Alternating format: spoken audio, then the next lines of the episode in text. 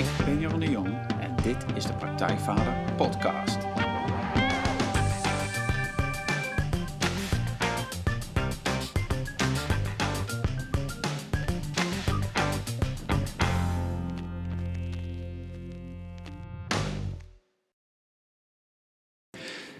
Welkom bij een nieuwe aflevering van de Praktijkvader Podcast. Jeroen hier en goed dat je luistert. Zoals elke aflevering interview ik een inspirerende gast die jou verder gaat helpen bij de volgende stap in je vaderschap. Ik vraag schrijvers, coaches, wetenschappers, kunstenaars naar hun vak, hun ervaringen, hun tips en trucs over hoe jij met meer ontspanning en plezier de vader kunt zijn die je je kinderen en jezelf gunt. En vandaag is schrijver, onderzoeker en sociaal activist Frank Russing te gast. Welkom in de podcast, Frank. Dankjewel. Mooi. Frank Rusink is echt een man met een missie. Ehm, hij schreef een boek en dat heet Hugo, ik ben ook jouw soldaat niet. En met dat boek trekt Frank ten strijde tegen, zoals hij het zelf noemt, de liefdeloosheid in de politiek. Sinds 5 mei 2019 is Frank politici vragen gaan stellen, zoals persoonlijk als in briefvorm, over een bijzonder gevoelig onderwerp, vaccinaties. In al zijn uitingen probeert Frank duidelijkheid te krijgen en vooral eerlijke antwoorden over zowel de medische veiligheid van vaccins als de belangenverstrengeling tussen politiek en de farmaceutische industrie. Ik besef me door dit alleen al te noemen dat bij veel luisteraars de nekharen overeind zullen gaan staan. Ik heb dan ook even getwijfeld of ik Frank wel zou uitnodigen voor de podcast.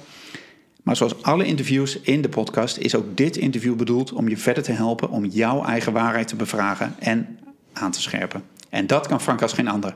Frank is een vriendelijke en krachtige man die zonder echt radicaal te zijn de vinger op zere plekken weet te leggen. En na anderhalf jaar van ontmoetingen en brieven weet iedereen op het Binnenhof wie die is. Hij sprak met ministers, Tweede Kamerleden, maar ook met journalisten en tv-presentatoren zoals Arjen Lubach. Hij was de gast bij De Wereld Door en zijn video's en Facebookberichten worden tienduizend keren gedeeld. En in al zijn acties klinkt de liefde voor mensen en de waarheid door.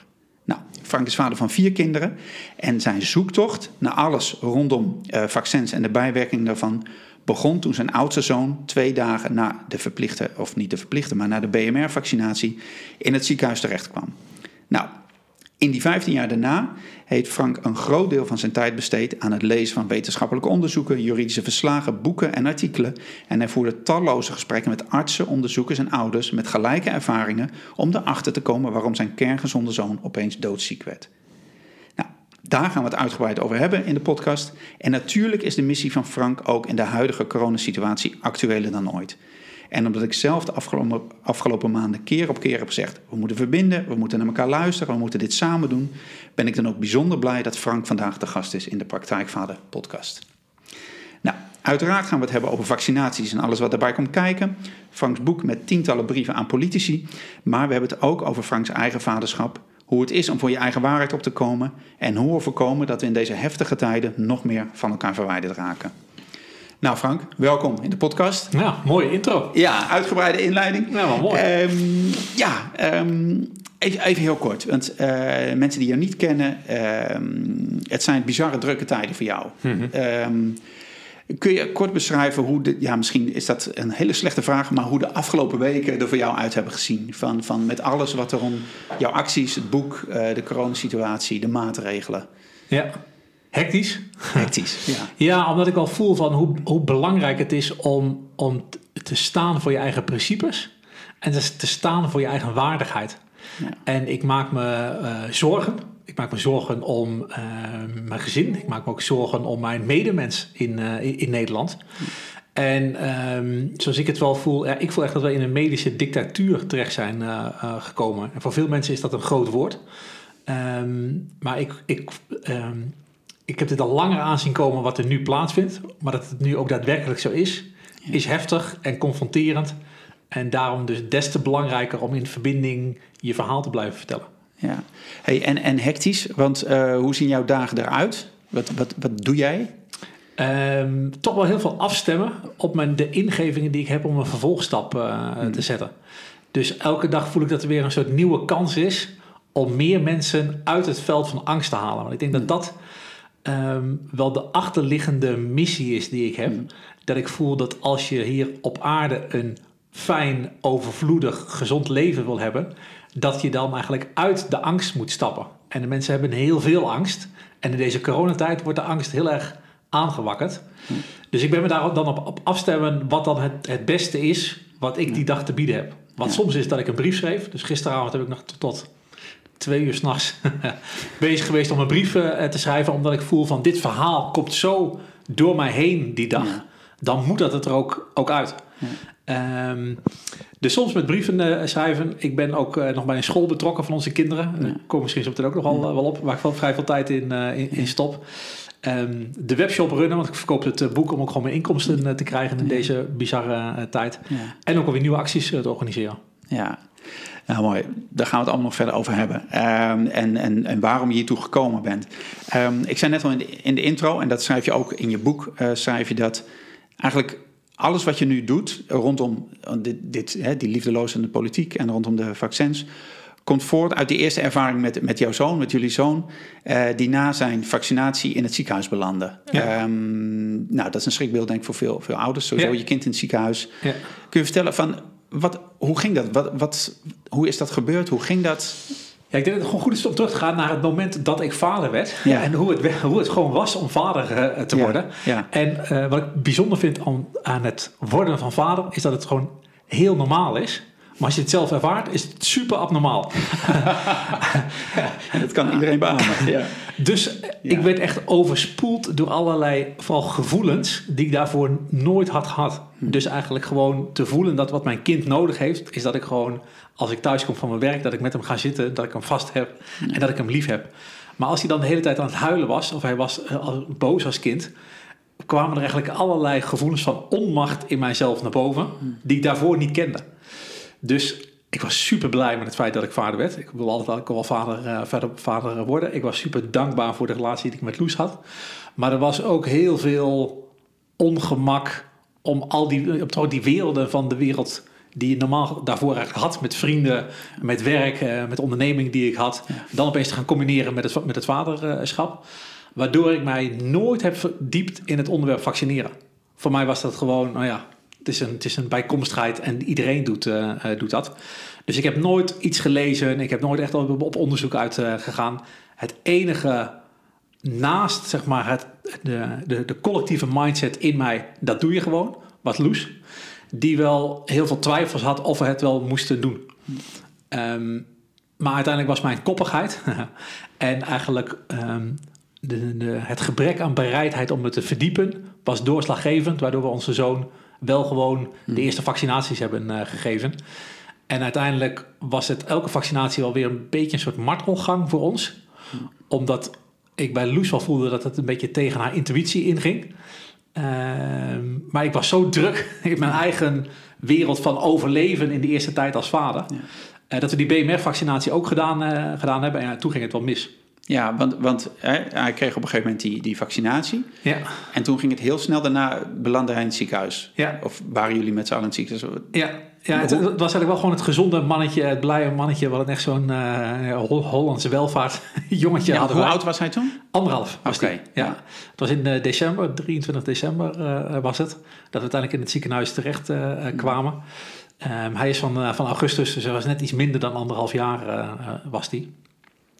Um, en hij kreeg al na die BMR-vaccinatie al vrij snel koorts wat hij, wat hij kreeg, maar wat eigenlijk zo ver opliep dat die tweede dag dat ik hem echt vast uh, had, en dat was voor mij wel een van mijn meest, nee, ik denk wel mijn meest traumatische momenten in mijn leven, eerlijk gezegd. Dat ik hem uh, vast had, uh, dat hij super warm was, dat heel zijn lichaam begon te schudden en dat ik hem in zijn ogen keek en ik zag alleen maar oogwit.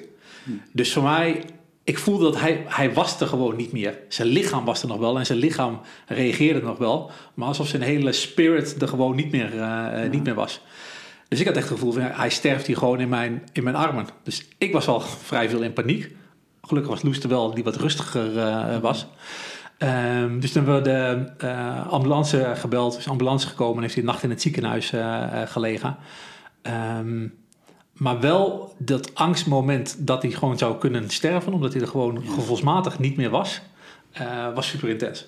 Ja. Ja, en toen was je in het ziekenhuis. En, en ik las in je boek, toen was je in Duitsland ook nog, ja, klopt? Ja, dat was in Duitsland. Ja. En, en hoe ging het toen? Want jullie waren in het ziekenhuis. Uh, hoe is dat verder gegaan? Uh, hij is weer opgeknapt, maar hoe is dat gegaan? Nou, het bijzondere was dat Loes al vrij snel in het ziekenhuis zei tegen een van die artsen... die vroeg natuurlijk van, wat is er gebeurd? Ja. Je gaat altijd vragen. Voor mij ligt het alles in het leven is oorzaak en gevolg. Ja. Dus als je in het hier en nu ergens last van hebt, ligt de oorzaak altijd in het, in het verleden. Dus gingen ook met die arts praten over, oké, maar wat is dan de verandering die er geweest was? En eigenlijk de enige verandering die er echt was, was zijn vaccinatie. Ja. Um, en toen Loes dat zei, gingen meteen alle poorten gingen dicht bij de arts. Dat je meteen voelde, hij wil daar niet aan. Hij liet er geen binnenkomen, zeg maar. Zei, nee, dat heeft er niks mee, mee te maken. En dat was best wel een bijzondere reactie. Want als er iets heftigs gebeurt, ja, dan vind ik dat je moet alles onderzoeken wat er dan gebeurd kan, kan zijn. En je kan niet, als er dan iets genoemd wordt, dat meteen aan de kant schuiven.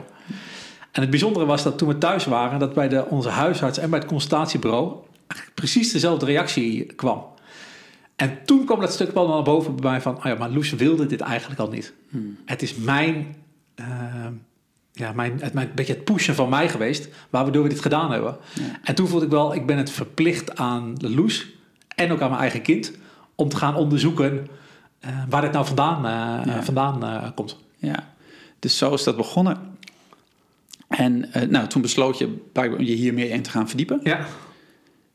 Um, wat, wat kwam je als eerste tegen, zeg maar? Of wat, wat viel je op toen je... Hoe ben je begonnen met dat, met dat onderzoek? Ik kwam eigenlijk vooral mijn grote eigen onwetendheid tegen... over wat nou gezondheid is. Okay. En we leven nu natuurlijk in een tijdperk... dat wel veel meer mensen daarmee bezig uh, zijn.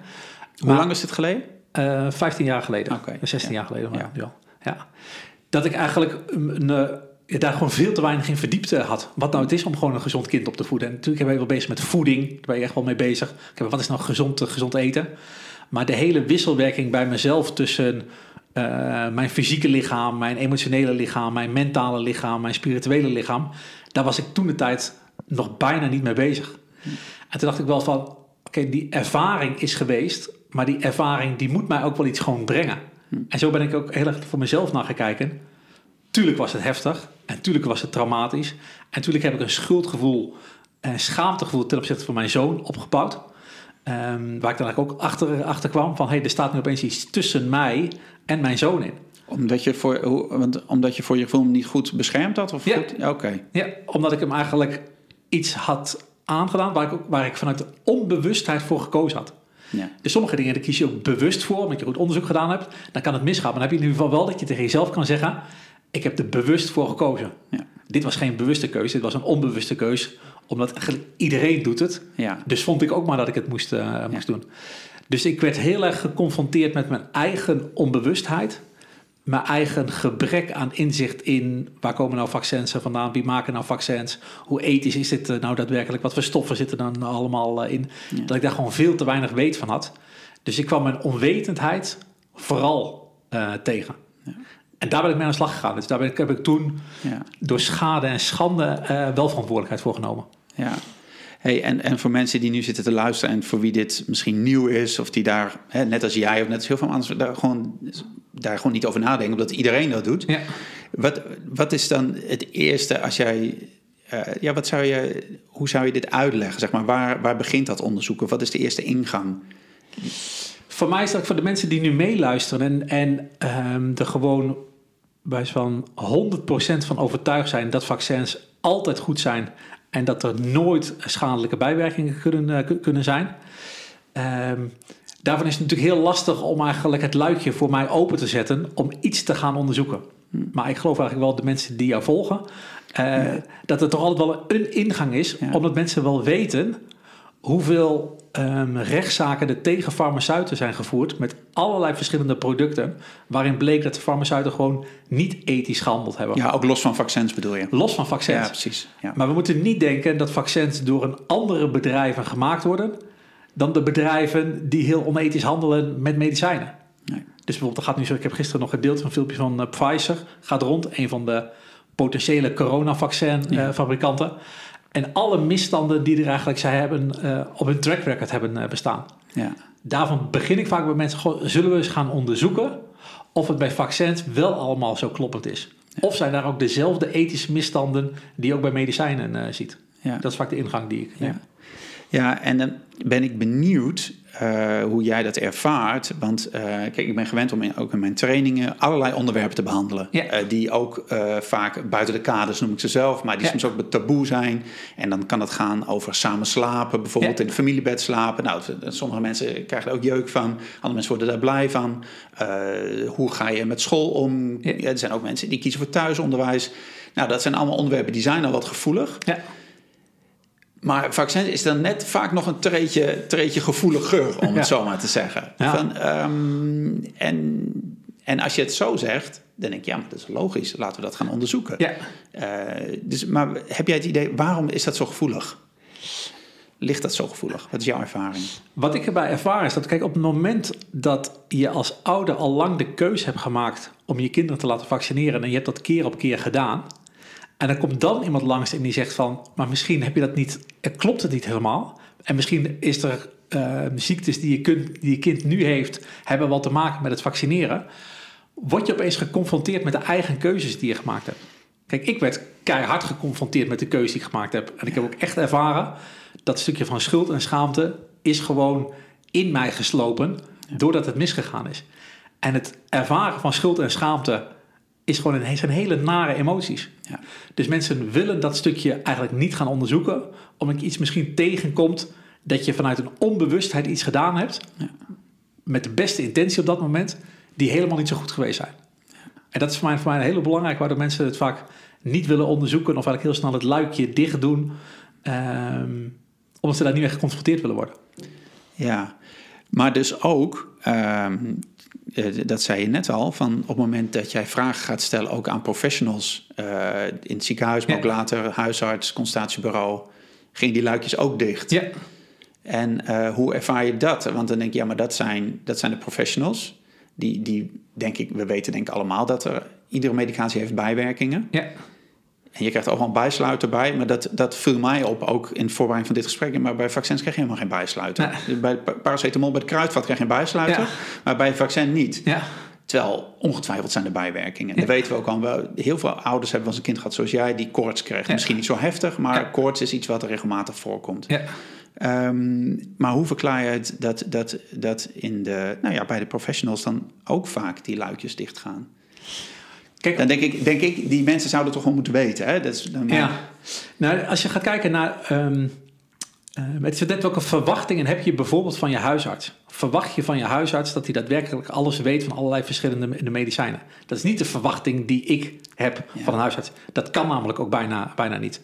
Dus zij vertrouwen ook op informatie die ze krijgen, omdat je namelijk gewoon niet alles zelf kan, kan weten. Ehm, er is gewoon bekend dat ze in hun opleiding dat er maar heel weinig aandacht is voor vaccins. En wat er nou daadwerkelijk allemaal in vaccins zit. Laten we even één voorbeeld noemen, want dat wordt best wel vaak vergeten. In vaccins zitten cellijnen, menselijke cellijnen van levend geaborteerde foetussen.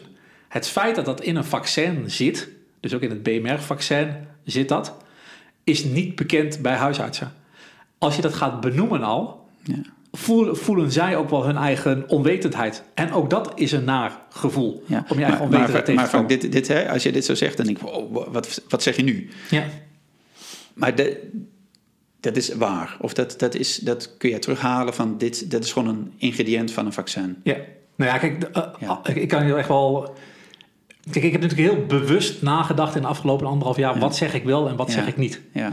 Wetende dat op het moment dat je eigenlijk iets zegt wat niet helemaal waar is, dat je daar ook zeker in social media meteen op afgestraft wordt als, als fake nieuws. Ja. Ik heb denk ik 180 berichten ongeveer online uh, gezet. Ik heb één keer een bericht gehad van, van, uh, van Facebook voor iets waarvan zij vonden dat het niet waar was. En dat helemaal niks met het vaccinstuk te maken. En voor mij is dit zo'n zo'n belangrijk topic en daarom gooi ik hem er ook vrij snel, uh, snel vrij snel in. Omdat het laat zien wat voor onwetendheid wij hebben op dit onderwerp. Ja. En soms is het gewoon fijn om te zeggen: Oké, ik ben gewoon onwetend en ik stel me eigenlijk open voor nieuwe informatie. Maar voor huisartsen is dat een heel lastig stuk om te zeggen: Ik ben gewoon onwetend op dit onderwerp. Ja. Want waarom is dat lastig? Ja, om dat toe te geven. Om toe te geven dat je iets niet weet. En dus ook misschien om toe te geven dat je dingen hebt gedaan in het, in het verleden waarvan je er dan achter komt ja, dat het misschien niet goed geweest is. Of dat de risico's vele malen groter waren dan uh, dat je gedacht hebt, ja. is, is, een, is, een, is een confronterend iets. Ja. En daarom komt het ook zo dicht, dichtbij. Omdat er namelijk het uitgangspunt dat iedereen het beste voor zijn kind wil, daar sta ik volledig achter. Um, ik zal ook nooit ziektes bediscussiëren. Ik heb ook met minister Bruno Bruins een heel mooi gesprek uh, gehad. Toen zei ik ook tegen hem: er is ziekte en er zal gewoon altijd ziekte zijn. Ja. Dat is gewoon, voor mij is dat een feit. Echter laten we wel kijken of de oplossing die geboden wordt, of dat de beste oplossing is, of dat het ook een noodzakelijke oplossing is, of het een effectieve oplossing is en een veilige oplossing uh, is. Ja. En, en daar mogen we, naar mijn idee, zeker in deze coronatijd, veel en veel meer bij stilstaan. Ja, ja, dan wil ik toch gelijk daar iets over zeggen. Want, ik zag een filmpje van jou, uh, video een tijdje terug. Ik weet niet precies wanneer het was, maar uh, volgens mij vrij aan het begin van de coronasituatie nog, dus waarschijnlijk maart vorig jaar, april, waarin je aan uh, minister Hugo de Jonge op een gegeven moment een, een, volgens mij bied je een hele lijst met alternatieven aan. Ja. Voor hoe we naar deze situatie uh, kunnen kijken. Ik weet niet precies hoeveel het waren, maar volgens mij meer dan 10, 20, ik weet niet. En dan zie je de jongen zeggen van, van ja, vaccin is de enige oplossing. Dat is precies wat je zegt in dit geval. Ja, en, dat, en dat is dus hetgene van. Daar, daarom vind ik het een bijzondere tijd om nu te leven. Omdat je, ik, ik voel in Nederland wel dat er eigenlijk een soort gezondheidsrevolutie aan, aan de gang is. Maar die niet echt, echt omarmd wordt door het systeem. Dus er zijn heel veel mensen die bezig zijn met andere manieren van voeding en met mindfulness en met meditatie en zweethutten en eigenlijk allerlei alternatieve vormen om gewoon mentaal, emotioneel, fysiek, spiritueel gezond uh, te zijn. Maar het systeem schrijft maar eigenlijk een bepaalde richtingen voor waar iedereen in mee moet gaan. Ja. En dat is natuurlijk dat, dat ja, want Hugo de Jonge die zei dat al op 16 april was dat. Oké, was ja. Zaten we net in lockdown uh, zaten we, dus er was eigenlijk nog maar heel weinig bekend over het virus, wat het virus is. Als dan een minister van gezondheid zegt, gezondheidszorg zegt, er is maar één oplossing, en dan ga je sowieso al op de stoel van de dokter zitten, wat hij vaak andere mensen verwijt. Maar je sluit allerlei andere oplossingen ook uit. Ja, en dan vind ik echt, dan ben je, ja, dat is een minister van Volksgezondheid. Voor mij, dan ben je onwaardig. Ja, ja. Ja, ik vind het, nou ja, ik, ja. Zoveel wat ik gelijk wil vragen. um, maar ik ben wel benieuwd, uh, daar, gaan, komen we straks nog op terug. Maar ik ben benieuwd um, in, jou, in jouw ontwikkeling, hè, van, van jouw onderzoek, uh, na de, wat er met, met je zoon gebeurde. Uh, jij had op een gegeven moment steeds meer kennis, je bent steeds meer gaan onderzoeken.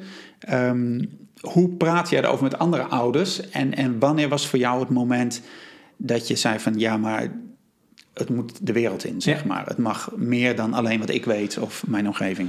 Nou, eerlijk gezegd, ik praat er nooit over. Okay. Met niemand. Nee. Omdat ik echt ervaren heb, het is mijn ervaring, het is mijn leerschool, het is mijn pijnlijke leerschool. Daar heb ik iets van te leren. Daar moet ik verantwoordelijkheid voor nemen. Daar kan ik groei uithalen voor mezelf en voor mijn, uh, voor mijn gezin. Maar ik ben nooit bezig geweest om ook maar iets te posten over die ervaring. Nee. Ik heb ook heel veel, tegen heel veel mensen nog geen eens verteld, uh, eerlijk, uh, eerlijk gezegd.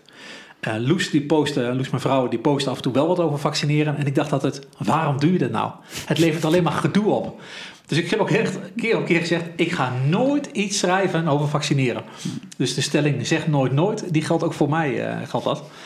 Um, omdat ik vond het namelijk, ik vond het ook niet interessant om erover te schrijven. Eerlijk gezegd ook wel vanuit een bepaalde liefdeloosheid, kan ik nu zeggen. Omdat ik nu vind, met de ervaring die ik gehad heb, vind ik het bijna mijn taak en mijn plicht om dit te doen. En die heb ik gewoon 14 jaar lang heb ik dat niet gedaan. Dus heb ik eigenlijk gewoon heel gericht op mezelf en mijn eigen onderneming. En zo van dat ik, uh, dat ik een, een, een, nou, het fijn heb, zeg maar. Een beetje het traditionele pad. Maar uh, nu besef ik wel, ik heb ook heel veel kennis achtergehouden waar ik andere mensen toen al mee had kunnen helpen. Um, en nu voel ik wel dat ik die taak en die plicht heb. En die werd getriggerd door een brief van uh, Klaas Dijkhoff, fractievoorzitter van de VVD. Die had in augustus 2018 al een brief geschreven, zijn Klaasbrief, met zijn visie op vaccineren. Uh, en off the record betwijfel ik wel of hij die brief zelf geschreven heeft. Daar gaan we misschien later, over twintig jaar, nog een keer achterkomen. Wetende dat er in de, tijd dat uh, roken natuurlijk heel populair werd... en dat ook eigenlijk aangeprezen werd door dokters... dat er toen ook al brieven uh, gepubliceerd werden vanuit de naam van, van politici... die gewoon geschreven werden door de tabaksindustrie zelf. En ik kan die hard maken, maar het zou me niks verbazen. Um, maar die brief die ging erover van... Um, we moeten maar eens gaan nadenken over verplicht vaccineren in Nederland. Hij was ook de eerste politicus die het idee liet vallen van verplicht vaccineren. Ja, want even voor, om op dit moment, hè, het is november 2020, vaccineren is niet verplicht. Klopt, het is een vrije keus die iedereen maakt, ja. wetende dat niet iedereen dat ervaart als een vrije keus. Ja, precies. Er zit heel veel uh, morele druk die uitgeoefend wordt, uh, niet alleen op ouders, maar ook zeker ook op kinderen onderling, om je wel te laten vaccineren. Ja. Dus, uh, maar het is niet verplicht, dus het is een vrije keus. Ja. Alleen hij lanceerde wel dat idee. En die brief was, dat was echt een, best wel een lange brief. Die was voor mij zo disrespectvol naar ouders, zoals Loes en ik. En heel veel andere mensen die een soortzelfde ervaring hebben uh, gehad. Dat ik voelde van, ik moet hier gewoon een streep in het zand trekken. En ik moet gewoon zeggen, tot hier en niet verder. Dus ik voelde mij op 4 mei, toen best wel een bijzondere dag, 4 mei, s'nachts of s'avonds begon ik uh, te schrijven. En ik zei tegen Loes, ik ga niet naar bed.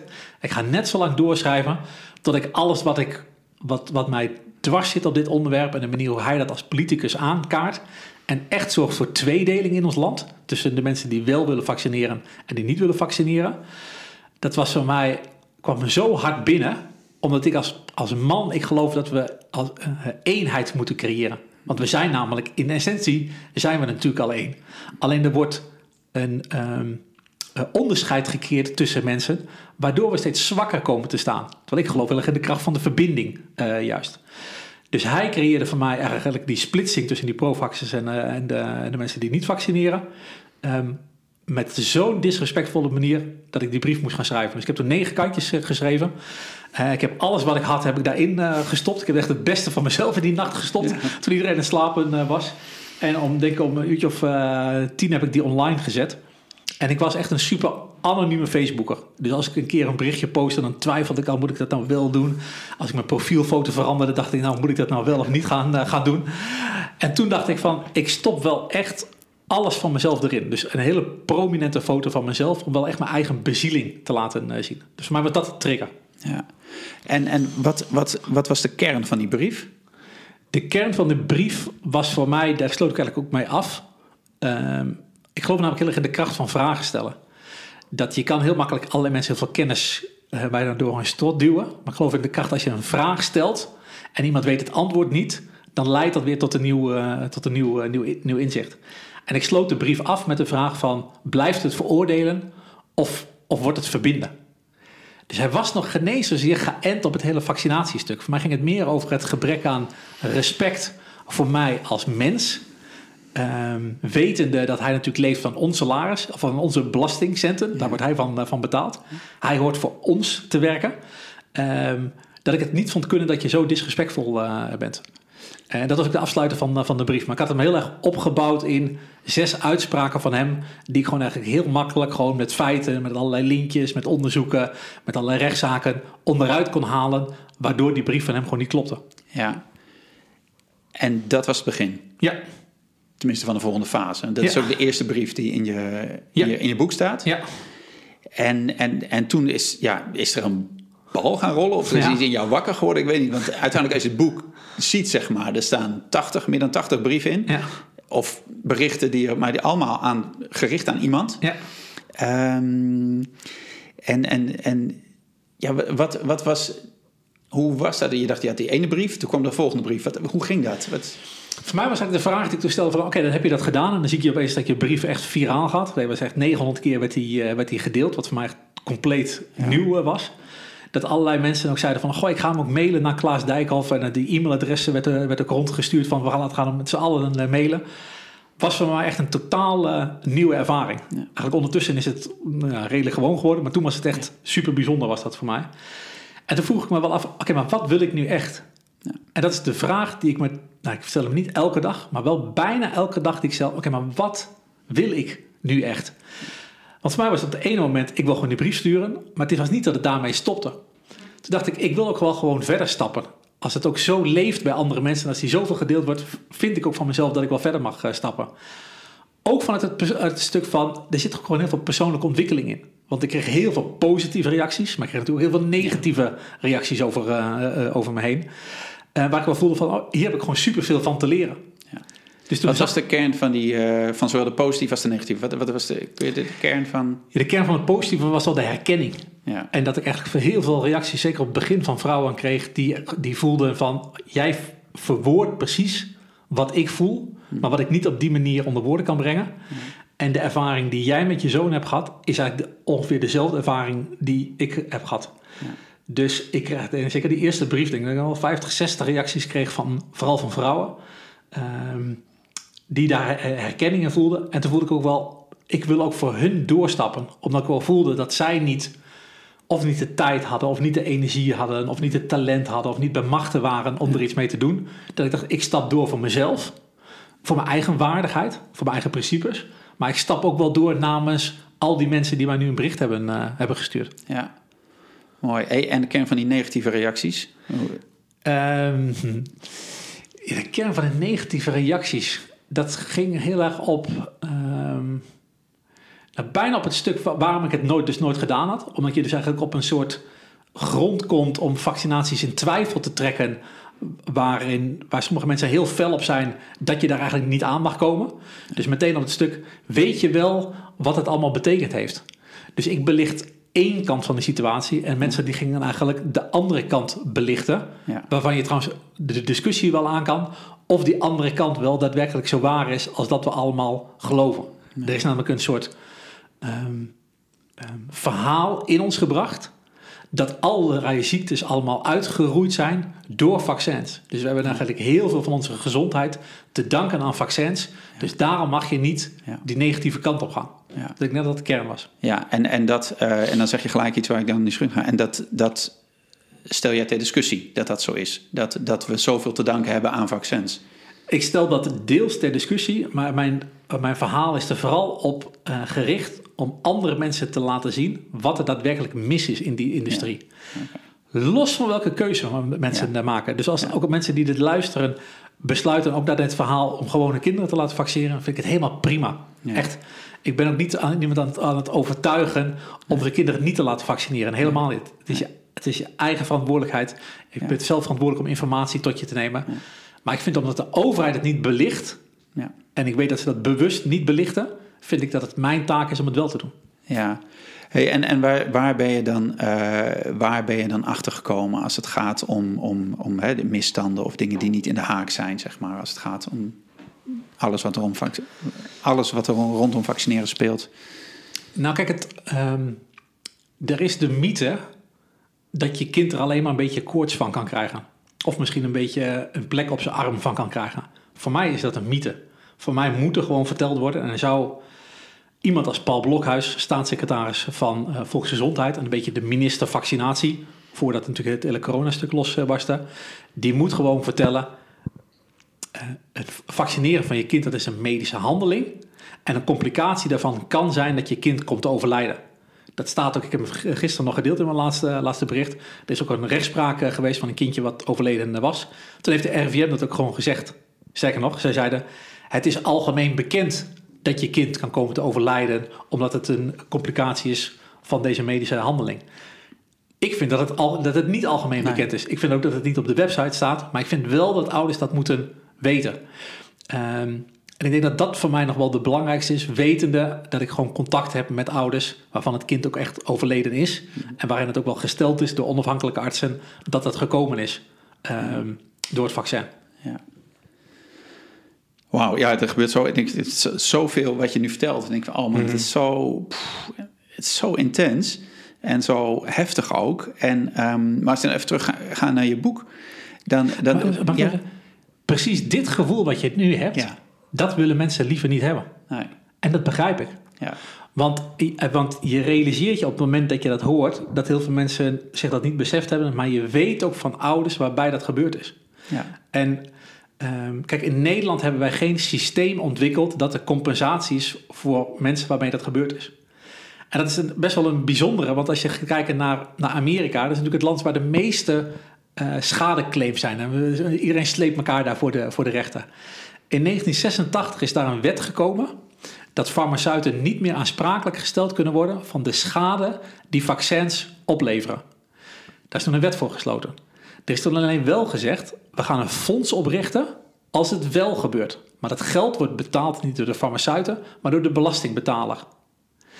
In die afgelopen jaren is al 4,4 miljard dollar uitgekeerd aan kinderen, of aan de ouders van kinderen die wel overleden zijn of die wel echt aantoonbare schade hebben. Dus 4,4 miljard is al gewoon uitgekeerd. En het bijzondere was dat ze toen in die wet ook gezegd hebben: oké, jullie als farmaceuten zijn dan niet meer juridisch verantwoordelijk. Nogmaals, wat dan bijzonder is. De schadevergoeding hoeven jullie ook niet te betalen. Maar jullie hebben wel de plicht om één keer in de twee jaar veiligheidsbewijzen te overhandigen aan de overheid. Zodat de overheid wel kan toetsen dat ze in ieder geval alles eraan doen om hun producten zo veilig mogelijk te maken. Nu hebben we in Nederland iets wat heet de WOP. En dan kan je een WOP-verzoek doen om informatie op te halen bij de overheid. Vanuit de gedachte, de informatie van de overheid is onze informatie, want de overheid die werkt voor ons. Dat hebben ze in Amerika hebben ze dat ook. Daar heet het de Freedom of Information Act. Daar hebben ze er nu 32 jaar later hebben ze dat ingediend, zo'n Freedom of Information Act, om eigenlijk op te vragen bij de overheid: laat ons die veiligheidsrecords zien die de farmaceuten één keer in twee jaar zouden moeten overhandigen. De conclusie is: er is niets ingeleverd. Ze hebben de hmm. antwoord op gekregen. Dus die farmaceuten zijn niet meer juridisch aansprakelijk, betalen niet de schade uit, hebben de verplichting om met die veiligheidsbewijzen te komen. En dat doen ze gewoon niet. En zelfs daar worden ze dan niet op aangesproken. Ja, voor mij is dat iets wat ik vind dat mensen moeten weten. Wat ze ermee doen, ja. is dan weer aan hunzelf. Ja. Maar ik vind wel dat het verhaal verteld moet worden. Ja. Nou, en dat, dat, dat wordt ook zo voelbaar. En wat ik, eh, als je dit nu vertelt zo, dan denk ik, ja, het is zo. Ik voel dat het klopt en dat het waar is, dat het krachtig is. En wat ik mhm. dan zie in, je, in jouw boek of in jouw video's, uh, wat ik heel bewonderenswaardig vind, is, is, is je lef en je doorzettingsvermogen om niet alleen brieven te schrijven, mhm. wat je, waar je nog van zou kunnen zeggen, ja, dat doe je veilig thuis achter je laptop. Maar je gaat ook gewoon al die mensen toe. Iedereen op het Binnenhof kent jou. Je gaat naar congressen, je gaat naar barbecues. En, en om iedere keer maar weer die, die ministers, Tweede Kamerleden aan te spreken. En daar antwoorden te krijgen. Een soort, soort, bijna een soort onvermoeibaar. En, um, en ook zelfs je bereidheid tot ludieke acties. Uh, want een van de voorbeelden, en het zijn de talloze, maar die je in je in je boek schrijft, is dat je ooit een vliegtuigje boven het PSV-stadion liet, liet, liet cirkelen, zeg maar, met een spandoek erachter, om van diezelfde Klaas Dijk, of die je net noemde, antwoord te krijgen op een van je vragen. Ja. Ehm, en, en mijn vraag dan is nu, denk ik, wat wil ik nou vragen, maar van, um, ja, maar van, van waar, waar haal je het, het lef vandaan of de durf vandaan? Of, of ja, hoe, hoe doe je dat? Ja, dat is wel mooi. Als jij, het, als jij het zo zegt, dan kan ik het echt helemaal voelen wat dat voor mij, voor mij is. Ik kan gewoon niet goed tegen onrecht. En dat had ik als kind al. Als kind, ik kom nog net uit de tijd dat kinderen nog wel geslagen werden op school. Ik ben nu 47 en toen gebeurde dat nog net wel. En wij hadden zo'n leraar. En ik werd toen heel vaak de klas uitgestuurd. Niet zozeer omdat ik nou zo vervelend was. Maar ik kon gewoon het onrecht en het machtsmisbruik van die leraar... dat kon ik gewoon niet verdragen. En dat wilde ik gewoon stoppen. En daar gaat het voor mij ook om. Ik wil gewoon dat het machtsmisbruik, wat eigenlijk gewoon politici uitvoeren, eh, eigenlijk ten dienste van de farmaceutische industrie, ik wil gewoon dat dat, dat, dat stopt. En als zij vanuit de politiek berichten naar buiten brengen om een bepaalde groep mensen waarvoor zij werken te ridiculiseren, wetende hoeveel pijn er in gezinnen zit van het verborgen leed van vaccinschade, uh, ja, daar, daar, ja, ik ben super vreedzaam, ik ben super pacifistisch. Maar dan stop ik wel echt al mijn creativiteit in om gewoon ooit van een aantal mensen echt de waarheid te horen. En dus ik zie het dat ik ben gewoon de verzwegen waarheid ben ik aan het ophalen. En in de Bijbel uh, staat een stukje van, uh, van als je op de ene wang geslagen wordt, dat je de andere wang moet toekeren. En ik leg dat eigenlijk uit van dat je gewoon keer op keer naar voren moet stappen om te laten zien waar het niet klopt. Net zolang totdat het kloppend wordt. En als dat betekent inderdaad dat ik weer naar het Binnenhof ga om naar Hugo de Jonge aan te spreken of Mark Rutte aan te spreken, dan ga ik daar gewoon naartoe als dat nodig is. Ja. Ah, dat, dat alleen al, die, die energie en die erin stopt, vind ik, uh, vind ik een groot, uh, groot voorbeeld. Dus dat, uh... Ja, en er zit nog iets anders achter. Ja. Ik voel, dat kan ik ook nu tijdens het gesprek voelen, ik voel de pijn van al die vrouwen thuis. Ja. ja. Ik heb een ik heb toen een gesprek gehad met Paul, Paul Blokhuis. Die had ik toen op een nacht, had ik hem de vaccinatie sales award had ik hem gegeven. Van, vanuit het idee dat hij gewoon de minst of de, de, de, politicus is die het minst kritisch is naar de farmaceutische industrie. Hm. Um, en hij wist al wel dat het rondging. Daar kwam ik ook achter uh, tijdens dat, uh, toen ik hem die overhandigde. Hij had het al meegekregen. Ik zat die avond um, op, de of de tribune in de Tweede, tweede Kamer. Dat ging toen over uh, het wetsvoorstel van Rens Raamakers, politicus van de D66, om kinderen uit te sluiten als ze, van de kinderopvang als ze niet gevaccineerd zijn tegen de mazelen. Wetende dat het wetsvoorstel echt gebaseerd is op een leugen.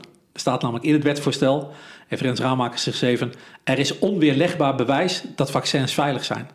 Nou, dat onweerlegbare bewijs is er helemaal niet. En daar heb ik me ook keer op keer op aangesproken. Dus toen ging ik naar buiten uh, toe en toen uh, uh, kwam ik dus Paul Blokhuis, die, die stond daar en ik had me die sales award had ik me overhandigd. En toen zei hij, laten we er niet langer omheen draaien, laten we gewoon een keer een afspraak maken. Nou, die afspraak is er ook gekomen. En een half maand later, in 26 juni, voor mij de warmste dag van, van deze zomer was dat. Uh, had ik een afspraak met, uh, met hem. En ik had een brief gekregen van Tan Hagert. En haar zoon is drie dagen na zijn BMR-vaccinatie uh, overleden. En we hadden een gesprek en dat was een super interessant. het was niet een interessant gesprek, het was een intens gesprek. Omdat voor mij alles daarin zat. Daar zat dankbaarheid in voor het feit dat hij mij ontving. Daar zat boosheid in om de dingen die hij vertelde en die gewoon niet kloppend zijn. Maar toen gaf ik hem die brief van Tan Hagert. En ik moest gewoon janken thuis dat gesprek omdat ik gewoon eigenlijk de pijn voelde van al die ouders van wie eigenlijk iets gebeurd is, maar die niet gehoord worden, dat wat niet erkend wordt, die sterker nog, die geridiculiseerd worden. Ja, dat voel ik wel, uh, ja, weet je, whatever it takes om dat op, op te lossen. Ja. Hey, en, en wat levert zo'n gesprek dan uiteindelijk op? Hè? Hoe rond je dat af? Of hoe ga je dan weg in dit geval? Als je dit, dit gesprek specifiek als voorbeeld. Kijk, wat het altijd oplevert, is wel mijn eigen persoonlijke groei. Dus laat ik altijd gewoon starten met mezelf. Elke stap die ik zet, word ik krachtiger door. Uh, ik vind dat echt dat de Engelse zin vind ik gewoon mooi. Every positive action you take, you gain more power. En dat voel ik echt in alles. En ik denk dat, dat als je het hebt over het man zijn en het vader zijn, op het moment dat je iets doet wat je vindt dat je behoort te doen, weten dat het best wel spannend is omdat het nieuw is. Maar als je het wel doet, word je altijd krachtiger door. Waardoor je gewoon beter. Uh, een voorbeeld voor je kinderen, misschien dat het goed is, maar wel dat je uh, ja, je laat meer je eigen kracht daardoor uh, zien. Dus het levert mij al veel op. Het levert veel bewustzijn op bij mensen die mij volgen. Er zijn natuurlijk heel veel mensen die van alles geleerd hebben door de acties die ik, uh, die ik doe. Wat het doet met hem als staatssecretaris, dat kan ik nooit helemaal inschatten. Uh, alleen als een volwassen man als ik opeens aan het huilen is tegenover hem, dat maakt hij ook niet elke dag uh, mee. Nee. Um, en niet dat het daarom te doen is, maar het is wel mijn doel om hem aan te spreken op zijn morele kompas. En waarin ik echt vind dat hij bewust verzaakt. Ja, ja, ja mooi. Hey, je zei net al iets hè, over jouw man zijn en jouw vaderschap. Hoe heeft dit jou veranderd in je vaderschap? Of hoe heeft het jou ja, wat voor vader ben je nu? Of, of ja, hoe zie je dat? Ik voel. Um, het voelt wel een beetje een soort tweede leven, eerlijk gezegd, voor mij. Um, ik heb echt een beetje een leven voor dit stuk en een leven, uh, ja. leven, uh, leven ja. daarna. Kijk, ik ben, ik ben veel minder bang geworden. Ik denk dat dat eigenlijk is. Dat er eigenlijk op het moment dat je echt bezig gaat met te ontdekken wie je bent en als je hier een fijn leven op aarde wil hebben, uh, voor mij kan het niet anders dan dat je je eigen angsten gaat onderzoeken. En er zijn, je hebt een beetje de type man die zegt: Ik ben, ben nergens bang voor. Nou, voor mij is dat echt de grootste onzin die er bestaat. Echt, als een man zegt: van Ik ben nergens bang voor. Dan weet ik zeker dat hij voor allerlei dingen bang is. Want de ene is bang om zich uit te spreken. De ander is bang voor armoede. De ander is bang om zich te verbinden. Iedereen heeft zijn eigen angstthema's. Voor mij is dat hetgene wat ons verbindt. Liefde verbindt ons, maar angst verbindt ons ook. Als je nu ziet in deze coronatijd, er is niemand die vrij van angst is. Echt, die bestaat er niet.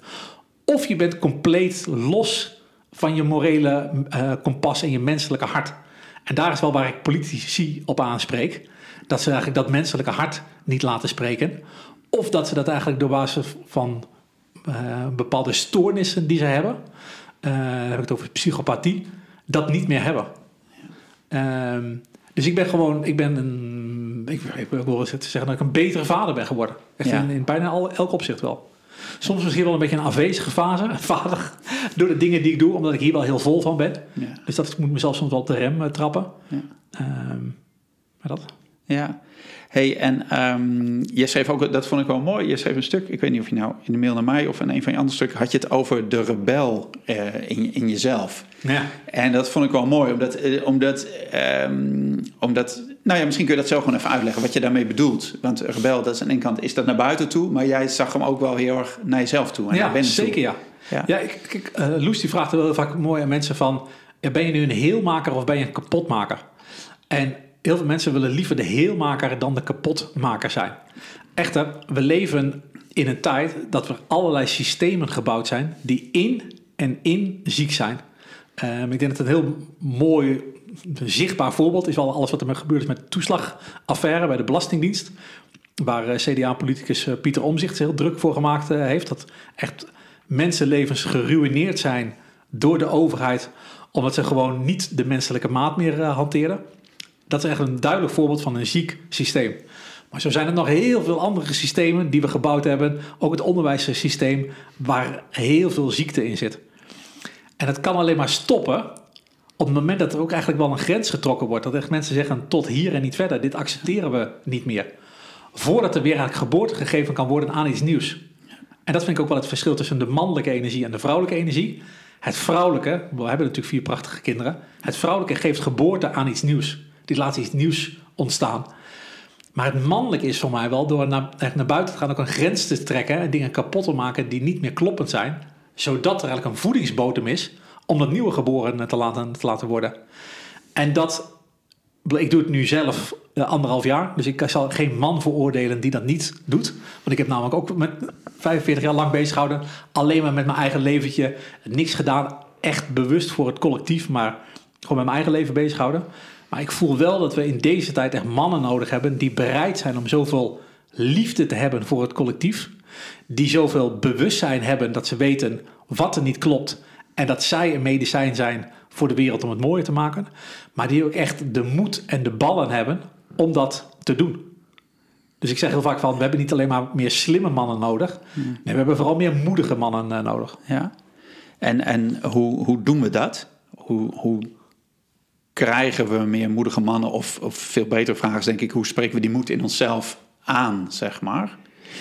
Door, door in ieder geval te erkennen dat er een angsthaas in je zit. Ja. Kijk, als je niet erkent dat er ook een heel angstig deel is, die bang is voor de mening van een, uh, van een ander, die bang is om zichzelf uit te, te, te, spreken. Als je dat niet erkent, kan je ook niet die moedige kant gaan leven. En ik denk dat dat wel het pad is wat ik de afgelopen 15 jaar lang uh, heb bewandeld. Ik heb heel veel angsten aangekeken van mezelf. Echt, ik heb met Loes sessie na sessie gezamenlijk gedaan om te ontdekken van hé, hey, er zit nog een bepaalde angst in mij. Die hoeft er niet te zijn. Sterker nog, ik wil van die angst af. Wetende, als ik die angst in mezelf niet oplos, draag ik hem automatisch over naar mijn kinderen. Want mijn kinderen kopiëren van alles. Dus ook mijn angsten. Dus ik vind dat het mijn verantwoordelijkheid is ten opzichte van mijn kinderen om mijn angsten onder ogen te zien en daar zoveel liefde voor te hebben dat die angst verdwijnt. En als de angst in jezelf verdwijnt, dan kan je ook veel beter naar buiten toe uh, voor datgene staan wat er innerlijk in je zit. Laat ik één voorbeeld ja. geven. Uh, 8 oktober. Uh, ik ben laatst vrij vaak naar Den Haag geweest, ook rond toen die, die spoedwet. Omdat ik namelijk geloof, ik geloof heel erg in bijeenkomsten in deze tijd. Die worden dan wel gemeld bij de gemeente als een demonstratie. En ik heb eigenlijk helemaal niks met het woord demonstratie. Ik heb wel iets met, met bijeenkomsten organiseren, omdat je daar de verbinding legt met andere, andere mensen. En we hadden een paar prachtige bijeenkomsten in Den Haag gehad. En er was ook één bijeenkomst dat wij van het plein gestuurd werden. Terwijl we daar gewoon met de, de, nou de meest vredige mensen bewijs van die ik ben, maar die zich gewoon zorgen maken over de toekomst van hun kinderen. We moesten dat plein af en we zeiden met, met een grote groep mensen: we blijven hier gewoon zitten. Dit plein is net zoveel van, uh, van ons. En op een gegeven moment werden wij omcirkeld door een uh, groep uh, politieagenten. En we waren uiteindelijk met 82 mensen rondom het beeld van Willem van Oranje. En al die politieagenten die stonden daar met mondkapjes op. En we hebben heel veel van die politieagenten gesproken. En die wisten allemaal wel dat die mondkapjes die helpen helemaal niet. Die helpen niet om eigenlijk het virus tegen te gaan. Sterker nog, die weten ook wel dat je daardoor minder zuurstof inneemt. Maar zij hadden niet het lef om dat tegen een leidinggevende te zeggen. Zij voeren orders uit waar ze helemaal niet achter staan. Uit angst. Dus wij voelden ook wel, ja, het is niet dat wij de angsthazen zijn. Nee, zij zijn de angsthazen omdat ze dingen doen waar ze niet achter staan, maar ze zijn te bang om zich uit te spreken. En dat is voor mij echt de ziekte in deze tijd. De volgzaamheid. Ja. ja, en met alle consequenties die daar dus aan, aan vasthangen, zeg maar. Hè? Dus, dus hè, van stel zo iemand die, die zoals jij beschrijft, op politieagent zegt... ja, ik doe geen mondkapje op. Ja, wat zegt mijn leidinggevende dan vervolgens? Of wat voor consequenties heeft dat? En ik moet ook uh, ik moet mijn gezin onderhouden, dus mijn baan. Dus al die dingen die daarbij horen. Ja. Dus ik begrijp die angst ook wel. Dus ik, ik ben ook hier ook niet om een politieagent te veroordelen die zich niet uitspreekt. Ik spreek alleen wel mensen aan op onderzoek de angst in jezelf. En weet dat die angst daar niet hoeft te zijn. Weet dat je een veel rijker leven creëert als vader. Dat je, een, dat je een, een, ja, toch wel gewoon een beter voorbeeld bent, omdat je gewoon minder bang bent. Ja. En als je minder angst hebt, is je hart open, komt er meer liefde uit je hart en creëer je ook het leven waarvoor je geboren bent. En dat is wel wat ik mijn kinderen wil voorleven. Een open hart en echt creëren wat ja, het medicijn wat ik er ben. Ja, mooi. Ja, prachtig. Ik moet denken aan een onderzoek, wat, wat vrij bekend onderzoek is, in, uh, als het dan gaat over verschillen tussen vaders en moeders. Nou, iedereen probeert erachter te komen wat dan het verschil is. Maar het is één onderzoek waar ze hebben gekeken naar, en er zit ongetwijfeld heel veel conditionering omheen, maar hoe kinderen gevaar inschatten. En dan is het zo van, als, als ze in een gevaarlijke situatie komen, samen met hun ouders, kijken de kinderen eerst naar de vader, hoe die het inschat. En op het moment, en daarna pas naar de moeder. En als alleen de moeder is, kijk je natuurlijk naar de moeder, maar is het de vader. En op basis van de reactie van de vader nemen ze over van, van is het gevaarlijk of niet, zeg maar. Nou, het is precies een mooi voorbeeld van, ja, van hey, maar als ik dus mijn eigen angst meeneem, ja, mijn kinderen krijgen er iets van mee. Want ik ga in een bepaalde situatie vanuit die angst reageren. Ja. En dan gaat het in dit onderzoek misschien over in een boom klimmen of zo, of iets anders. Maar dat werkt natuurlijk door op heel veel andere gebieden. En het, het is dus ook niet, en dat, dat vind ik juist het mooie van het pad wat ik bewandel. Ik kom nog elke keer weer nieuwe angsten tegen bij mezelf. En het zijn elke keer weer angsten die ik zelf kan oplossen. Ja. Dus we hadden op het begin van het gesprek ook even over de negatieve reacties die ik krijg. Tuurlijk zitten daar soms wel eens reacties tussen die mij raken. Ja. Maar het is eigenlijk een, een, een persoon uit eigenlijk zoveel liefdeloosheid naar mij maar als dat bij mij aanhaakt, zit er ook nog een liefdeloos deel in mijzelf. Dus ik heb super, dat heb ik ook wel geschreven in het voorwoord eh, volgens mij van het, eh, van het boek. Ik heb super veel te danken aan al die negatieve reacties die ik gekregen heb. Omdat die mij heel erg helpen te ontwikkelen en liefde voor mezelf te voelen. Zonder boven die persoon te laten staan. Ja. Want namelijk, ik zeg altijd wel, degene die zoveel liefdeloosheid naar mij toestuurt. Als ik dezelfde opvoeding had, opvoeding had gehad als die persoon, met dezelfde ouders, met dezelfde ervaringen, had ik dezelfde liefdeloosheid tentoongespreid. Ja. Maar het kan voor mij weer een medicijn zijn om zelf van te groeien. Ja, prachtig. Nou, ik denk dat ik dat ook de kracht vind van je boek of van, jou, van je uitingen. Ze zijn heel stevig, ze zijn heel krachtig. En dat zei ik in inleiding ook, maar je, het gaat iedere keer zoek jij weer verbinding. En je stelt open vragen. En dan uh, ja, een open vraag aan jou nu. Zo van, van, we zitten, nou, het is november 2020 nu. We zitten nog midden in, uh, in de coronasituatie. Hoe gaan we hier in godsnaam uitkomen, Frank? wat, wat, is er, hè, wat is er nodig? Hè? Je zegt je eigen angst aankijken, gaan staan voor je waarheid. Je hebt over, over het krachtige nou ja, volwassenheid, mannelijkheid, ja. uh, vaderschap. Het voelt ook een beetje als koningschap, hè? je innerlijk leiderschap. Dat neerzetten. Maar het is nu november. Van wat, wat, wat is er nu nodig? Hoe zie jij dat we hieruit gaan komen? Uh, dan laat ik het over de weg hoe ik hoop dat we eruit ja, komen. Ja, misschien is dat het, is nou, het fijnste. Kijk, ja. kijk um, ik zie dit als de ongelofelijke kans die we hebben als mensen om te, te groeien. En dat zie ik ook bij heel veel mensen om me heen dat sommige mensen die eigenlijk stoppen met hun bedrijf omdat ze voelen, hier ben ik voor geboren. Om eigenlijk me nu daadwerkelijk uit te gaan spreken. dat is veel belangrijker dan die onderneming waarvan ik eigenlijk altijd heel veel geld aan verdiend, uh, verdiend heb. Maar dit gaat over zoiets fundamenteels, over vrijheid, over waardigheid, gaat over de principes die je hebt, het gaat over onaantastbaarheid van het menselijk lichaam uh, gaat het. Dus dat heel veel mensen echt uh, nu daadwerkelijk gaan doen waarvoor ze geboren zijn. En ik hoop dat heel veel mensen dat pad durven te volgen. Dus ik denk dat er een soort splitsing aan het ontstaan is in deze, in deze maatschappij. Dat sommige mensen heel erg de angst voelen en bijna daar echt aan kapot kunnen gaan. Um, en dat weet ik vanuit mijn eigen leven, hoe heftig angsten kunnen, uh, kunnen zijn. Kijk het naar ondernemers die nu hun winkel moeten, uh, moeten sluiten. Of die met, met, mensen in de horeca, waarvan de zaak dicht uh, gaat. Ja, op het moment dat je onderneming stopt, kan je, zeker ook als man, kan je ook je talent niet meer leven. Dus je gaat niet alleen maar financieel ga je eraan kapot. Nee, innerlijk ga je er ook aan kapot. Omdat je bent gewoon niet meer aan het doen datgene wat je eigenlijk het liefst wil doen. met mensen bezig zijn, uh, hospitality neerzetten voor, voor mensen. Dus de vraag is of die mensen eigenlijk uit dat veld van angst kunnen, kunnen komen. En eigenlijk de meest krachtige versie van zichzelf gaan neer, neerzetten. Maar de mensen die helemaal in angst meegaan, en ik hoop dat dat er heel weinig zijn. Dat hoop ik echt. Dus ik had een uh, anderhalf week geleden in Apeldoorn had ik dan de Vrijheidstour georganiseerd. Echt vanuit het idee, de duizend mensen zeg maar die daar komen, wij gaan gewoon echt daadwerkelijk fysieke liefde brengen naar de mensen die in angst zitten. Dus ik had een 2500 bloemen had ik, uh, gekocht en we gaan die 2500 bloemen uitdelen aan ouderen. Niet om ze te overtuigen met andere kennis, maar wel, we hebben gewoon liefde voor jou en wij denken eigenlijk ook aan jou. Ik had 500 uh, harte broden, die waren door Eveline Strikker uh, gemaakt, bakkerij uit Muiden. Broden in een hartvorm om die eigenlijk uit te delen aan andere ondernemers die het nu zwaar hebben. Vanuit het stuk, we zien je en we steunen je en uh, ja, rise up in, op een bepaalde manier. Maar voor iedereen is dat pad wel een beetje anders. Voor sommige mensen is het zeggen, net zoals ik, een streep in het zand trekken en, en te zeggen tot hier en niet verder. Voor andere mensen betekent het eigenlijk nog veel meer innerlijk werk om eigenlijk die, die angsten te gaan, uh, te, gaan, te gaan onderzoeken. Maar mijn uitweg is dat mensen zoveel liefde voor zichzelf gaan, gaan vinden, dat ze zich niet meer laten manipuleren, domineren, controleren door een overheid die er niet primair ziet, zit om jou beter te maken. Ja, dat is helder. Buitengewoon helder, Frank. Hey, ik heb een paar korte vragen. Uh, gewoon even om, om, uh, om gewoon even om jou op een andere manier te leren kennen. Um, en je hoeft niet per se een kort antwoord te geven. Maar het is even een soort break.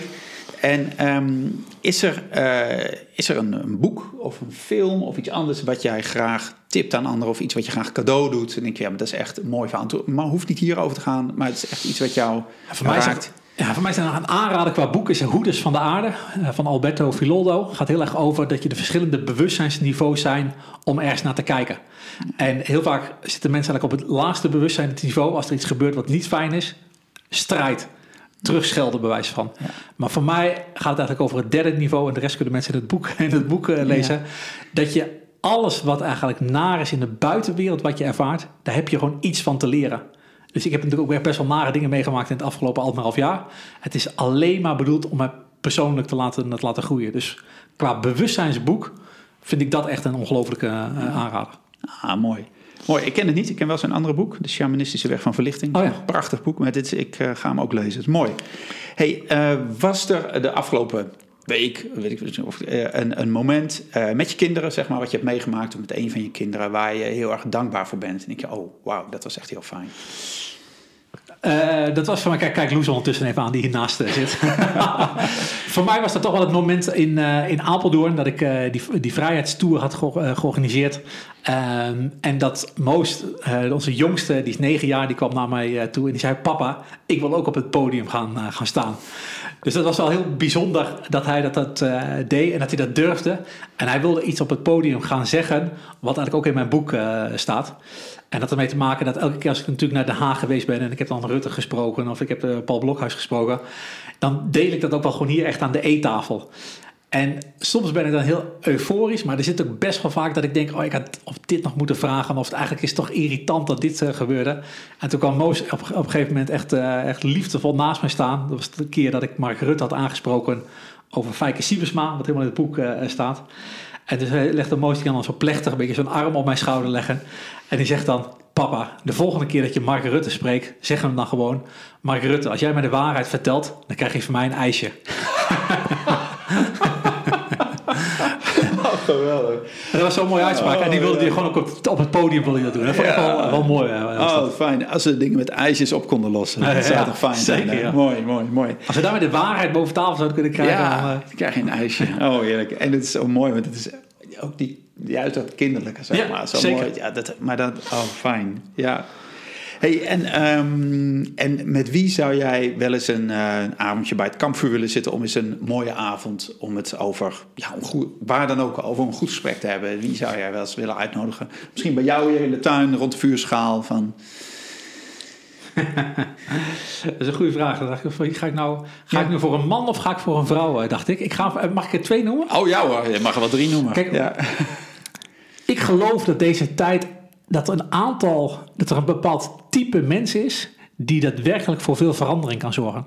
Kijk, als er nu een brief opgesteld wordt rondom het klimaat, dan zijn er heel veel bekende Nederlanders die bereid zijn om die brief te ondertekenen. Want die zeggen, ja, ik sta ook voor een beter klimaat.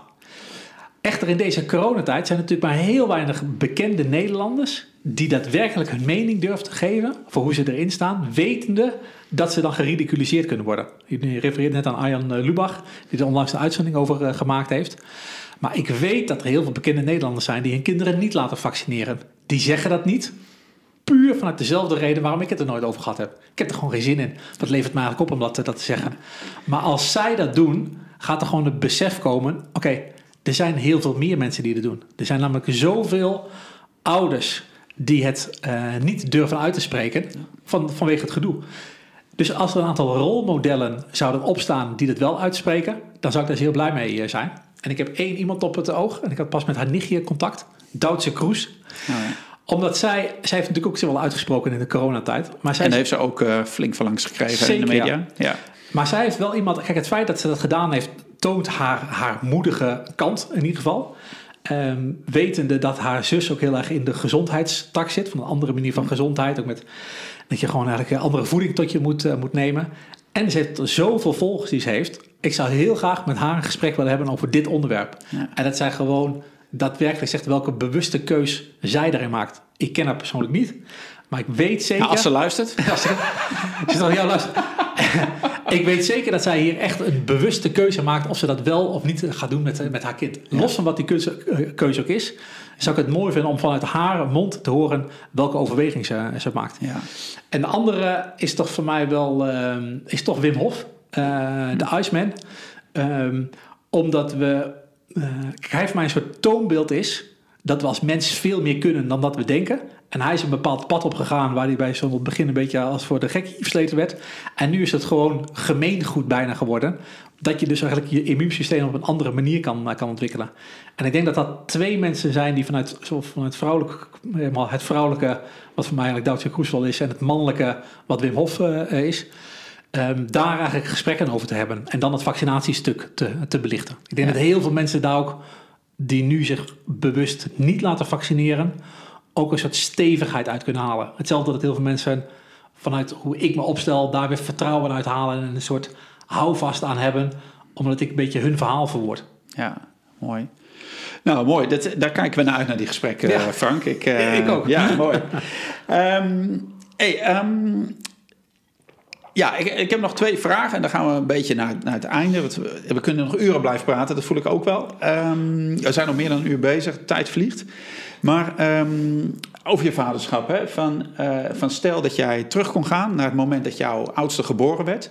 Um, en, en, en dus wat zou jij jezelf dan, uh, zou je jezelf advies geven, zou je een tip geven en misschien ook fijn van, zou je even kunnen schetsen hoe dat was, zeg maar. Waar was je toen, op welke plek toen je kind voor het eerst een arm had, zeg maar, hoe ging dat?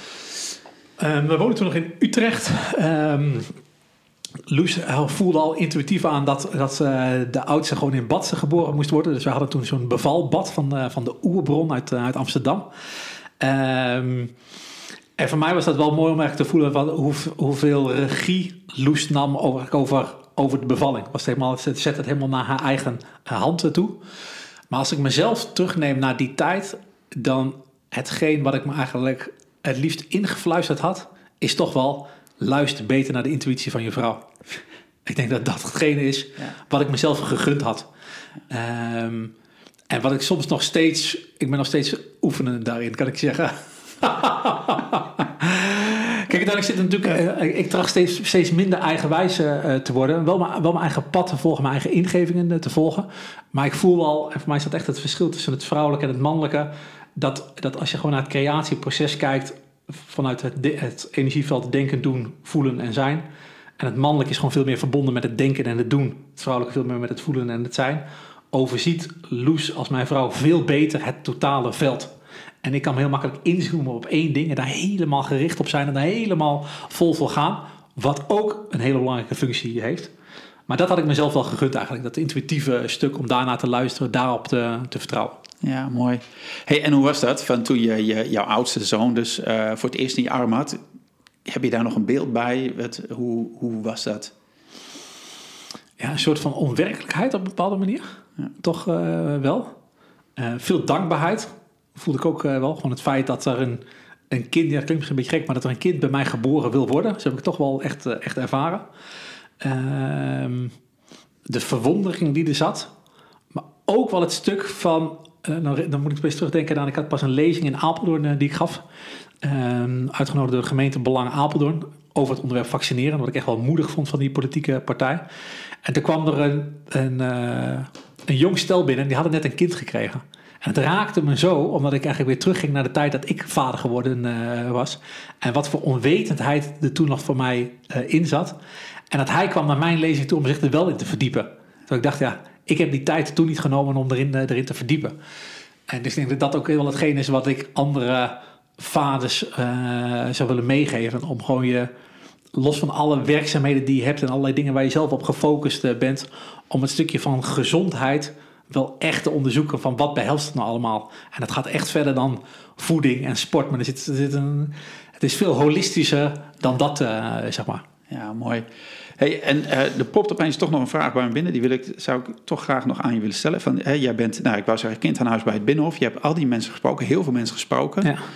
Uh, er zijn mensen die jij aanspreekt op hun liefdeloosheid of, of, eh, of op het naar boven brengen van de waarheid. Welke mensen, en dat is geen, niet om een verkapt stemadvies te ontfutselen, maar welke mensen hebben zoiets ja, maar daar was een klik, of daar uh, vond ik gehoor, of daar had ik wel een gevoel bij dat, dat daar een bepaald soort van leiderschap of verantwoordelijkheid zit. Die, ja, waar, bij wie was dat? Nou, voor mij was het mailtje wat ik kreeg van Wieberen eh, van Haga. Uh, die gewoon mij out of the blue een mailtje stuurde van... Goh Frank, ik heb heel veel over je eh, gelezen. Goh, zouden we eens contact kunnen, kunnen hebben? Kan je me eens bellen? Voor mij was dat wat ik dacht van... Oh ja, zo hoort het wel te zijn. Ja. Ik weet zeker dat Wieber van Haga zich ook nooit zo verdiept heeft in het vaccineren als ik. Wat helemaal prima is. Je kan namelijk niet overal verstand van hebben. Maar als je in coronatijd uh, zit en je bent je daarin aan het, aan het ontwikkelen... en een beetje aan het inlezen als politicus... en je neemt dan contact op met mij die zich heel nadrukkelijk uitspreekt ja, dat, dat, dat dan, uh, dan gaan de duimen bij mij wel omhoog, uh, zeg maar. Dat vind ik gewoon mooi. Want je zit daar gewoon niet voor jezelf. Nee, je zit daar voor andere mensen. Uh, en doe dan ook gewoon de kennis op bij de mensen die zich er heel veel mee bezig houden. Ja, mooi. Mooi. Dus dat is iemand die we wat jou betreft kunnen volgen.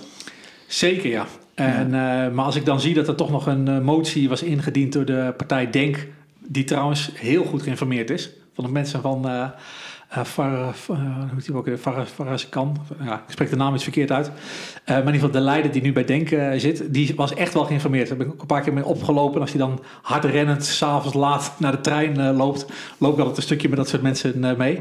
Maar hij gaf dingen terug over de Mexicaanse griep. Van hoe dat eigenlijk toen heeft plaatsgevonden en hoe de geschiedenis zich nu aan het herhalen is ten faveur van de farmaceutische industrie en ten nadele van de gezondheid van ons als mensen. Uh, was hij daar in ieder geval zeer goed van op de hoogte. En dat vind ik wel mooi als mensen gewoon, uh, als het crisis is, en dat is het nu, zich dan ook echt verdiepen in het onderwerp. Ja, ja dus dat is eigenlijk ook wat je vraagt. Hè? Ik vind het wel mooi wat je zegt van jij hebt al die 15 jaar onderzoek gedaan. Andere mensen kunnen dat niet even nee. ook gedaan hebben. Nee. Dus, maar stel je vragen. Ja, zeker. En, ja. en, en, geef ook toe dat je het niet allemaal weet. Precies inderdaad, ja. Klopt. Ja, Dat, is, uh, dat is mooi. Daar kunnen we allemaal iets van leren. Um, en als, als laatste vraag, Frank. Um, wat is volgens jou, en we hebben het al een hoop over gehad... maar wat is volgens jou de grootste uitdaging... waar de huidige generatie ouders, vaders, moeders voor staat? Zeg maar, die, die nu kinderen hebben van wat, wat, wat hebben wij te doen? Um, verantwoordelijkheid nemen. Eigenlijk heel veel verantwoordelijkheid nemen voor je eigen leven. Um, en als ik kijk naar wat onze opvoedingsvisie, zeker de eerste jaren uh, was, bij ons was echt een visie van wat is het opvoeden van je kind? Het is je kind met rust laten en jezelf opvoeden. En echt te zeggen tegen je partner, er zit gewoon heel veel onbewustheid in mij. Er zit gewoon heel veel programmering vanuit uh, de samenleving, vanuit mijn ouders in, uh, in mij. En die hebben mij gebracht tot de man die ik nu ben. Daar kan ik trots op zijn. Maar er zitten ook echt angstprogrammeringen in mij waar ik gewoon echt wel van af mag. En dan moet dus niet alleen maar naar buiten gericht te zijn. Dus niet alleen maar gericht zijn op het werkstuk of eigenlijk zorgen dat, dat je het aan de buitenkant allemaal voor elkaar hebt. Maar dat je ook echt de naar binnengaande beweging maakt om te onderzoeken wat er nog in je leeft, wat je nu niet meer dient. En wat je niet afschuift als van zo ben ik nou eenmaal.